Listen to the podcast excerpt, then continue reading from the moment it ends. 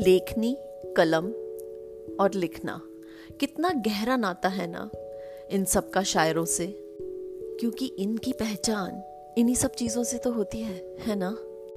एक गाना जो हम लोगों के मन में परमानेंट जगह कर गया है। वंदे मातरम, जनगण मन। उसके बाद एक अज़ीज़ जो दिल के करीब है, वो है, सारे जहाँ से अच्छा हिंदोस्ता हमारा। अलामा इकबाल का कलाम है। उनकी लिखी हुई ये लेखनी है।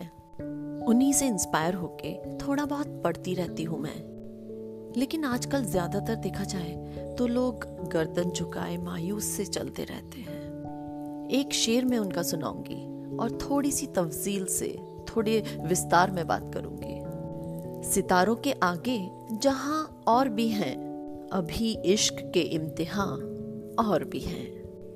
तू शाही है। शाही मतलब ईगल। बाज, शिकारी परिंदा। तू शाही है, परवाज कर, उड़ान भर। पहाड़ों की चट्टानों पर तेरे आगे आसमान और भी हैं। क्योंकि ये उड़ान तो बस अभी शुरू हुई है। अभी और भी उड़ान बाकी है।